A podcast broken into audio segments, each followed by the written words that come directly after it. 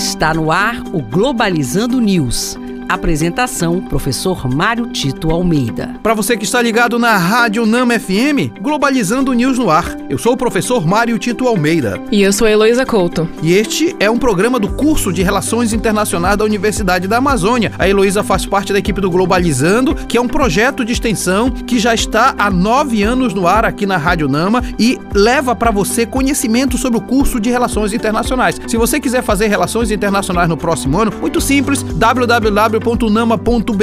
Você pode agendar a sua prova de vestibular. Caso passe, seja bem-vindo ao programa, ao curso de Relações Internacionais da Universidade da Amazônia. Siga a gente no nosso Twitter, @pglobalizando, e também no Instagram, @programa Globalizando.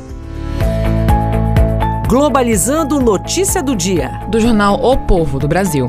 Durante a sua turnê de encontros com líderes da esquerda na França, o ex-presidente brasileiro Lula da Silva foi recebido pelo presidente francês no Palácio Eliseu, com todos os protocolos do Estado. Lula também realizou uma palestra no Instituto de Estudos Políticos de Paris. Na verdade, a imagem do Brasil no exterior durante o atual governo é muito dilapidada. Na verdade, o Brasil já foi chamado, inclusive, de pária diplomático, pária ambiental, exatamente pela falta de agilidade na sua diplomacia e pelos compromissos negacionistas da própria instituição governo brasileiro. A visita do ex-presidente Lula da Silva nesses locais resgata um pouco da autoestima brasileira, até porque se reconhece no ex-presidente um interlocutor qualificado. É importante ressaltar que ser recebido com honras de chefe de Estado no Palácio Eliseu significa que a França tem esperança de que o Brasil volte a ser um jogador, um player importante no cenário internacional.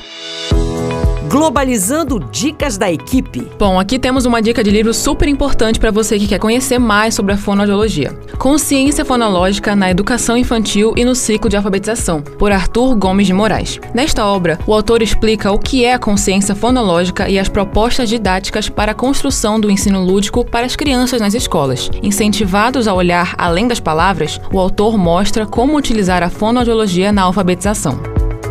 Para você também que quer saber mais, uma dica de filme super importante, Black, de Sanjay Lila. Essa trama gira em torno de uma garota cega e surda e o relacionamento com seu professor, que mais tarde desenvolve Alzheimer. Este emocionante e premiadíssimo filme de 2005 viaja sobre o mundo da comunicação e expressão, buscando demonstrar as formas de expressão na atualidade. E este foi o programa Globalizando News de hoje. Eu sou o professor Mário Tito Almeida. Estamos aguardando a sua interação conosco nas redes sociais, no Twitter, @pglobalizando, e também no Instagram, @programa Globalizando.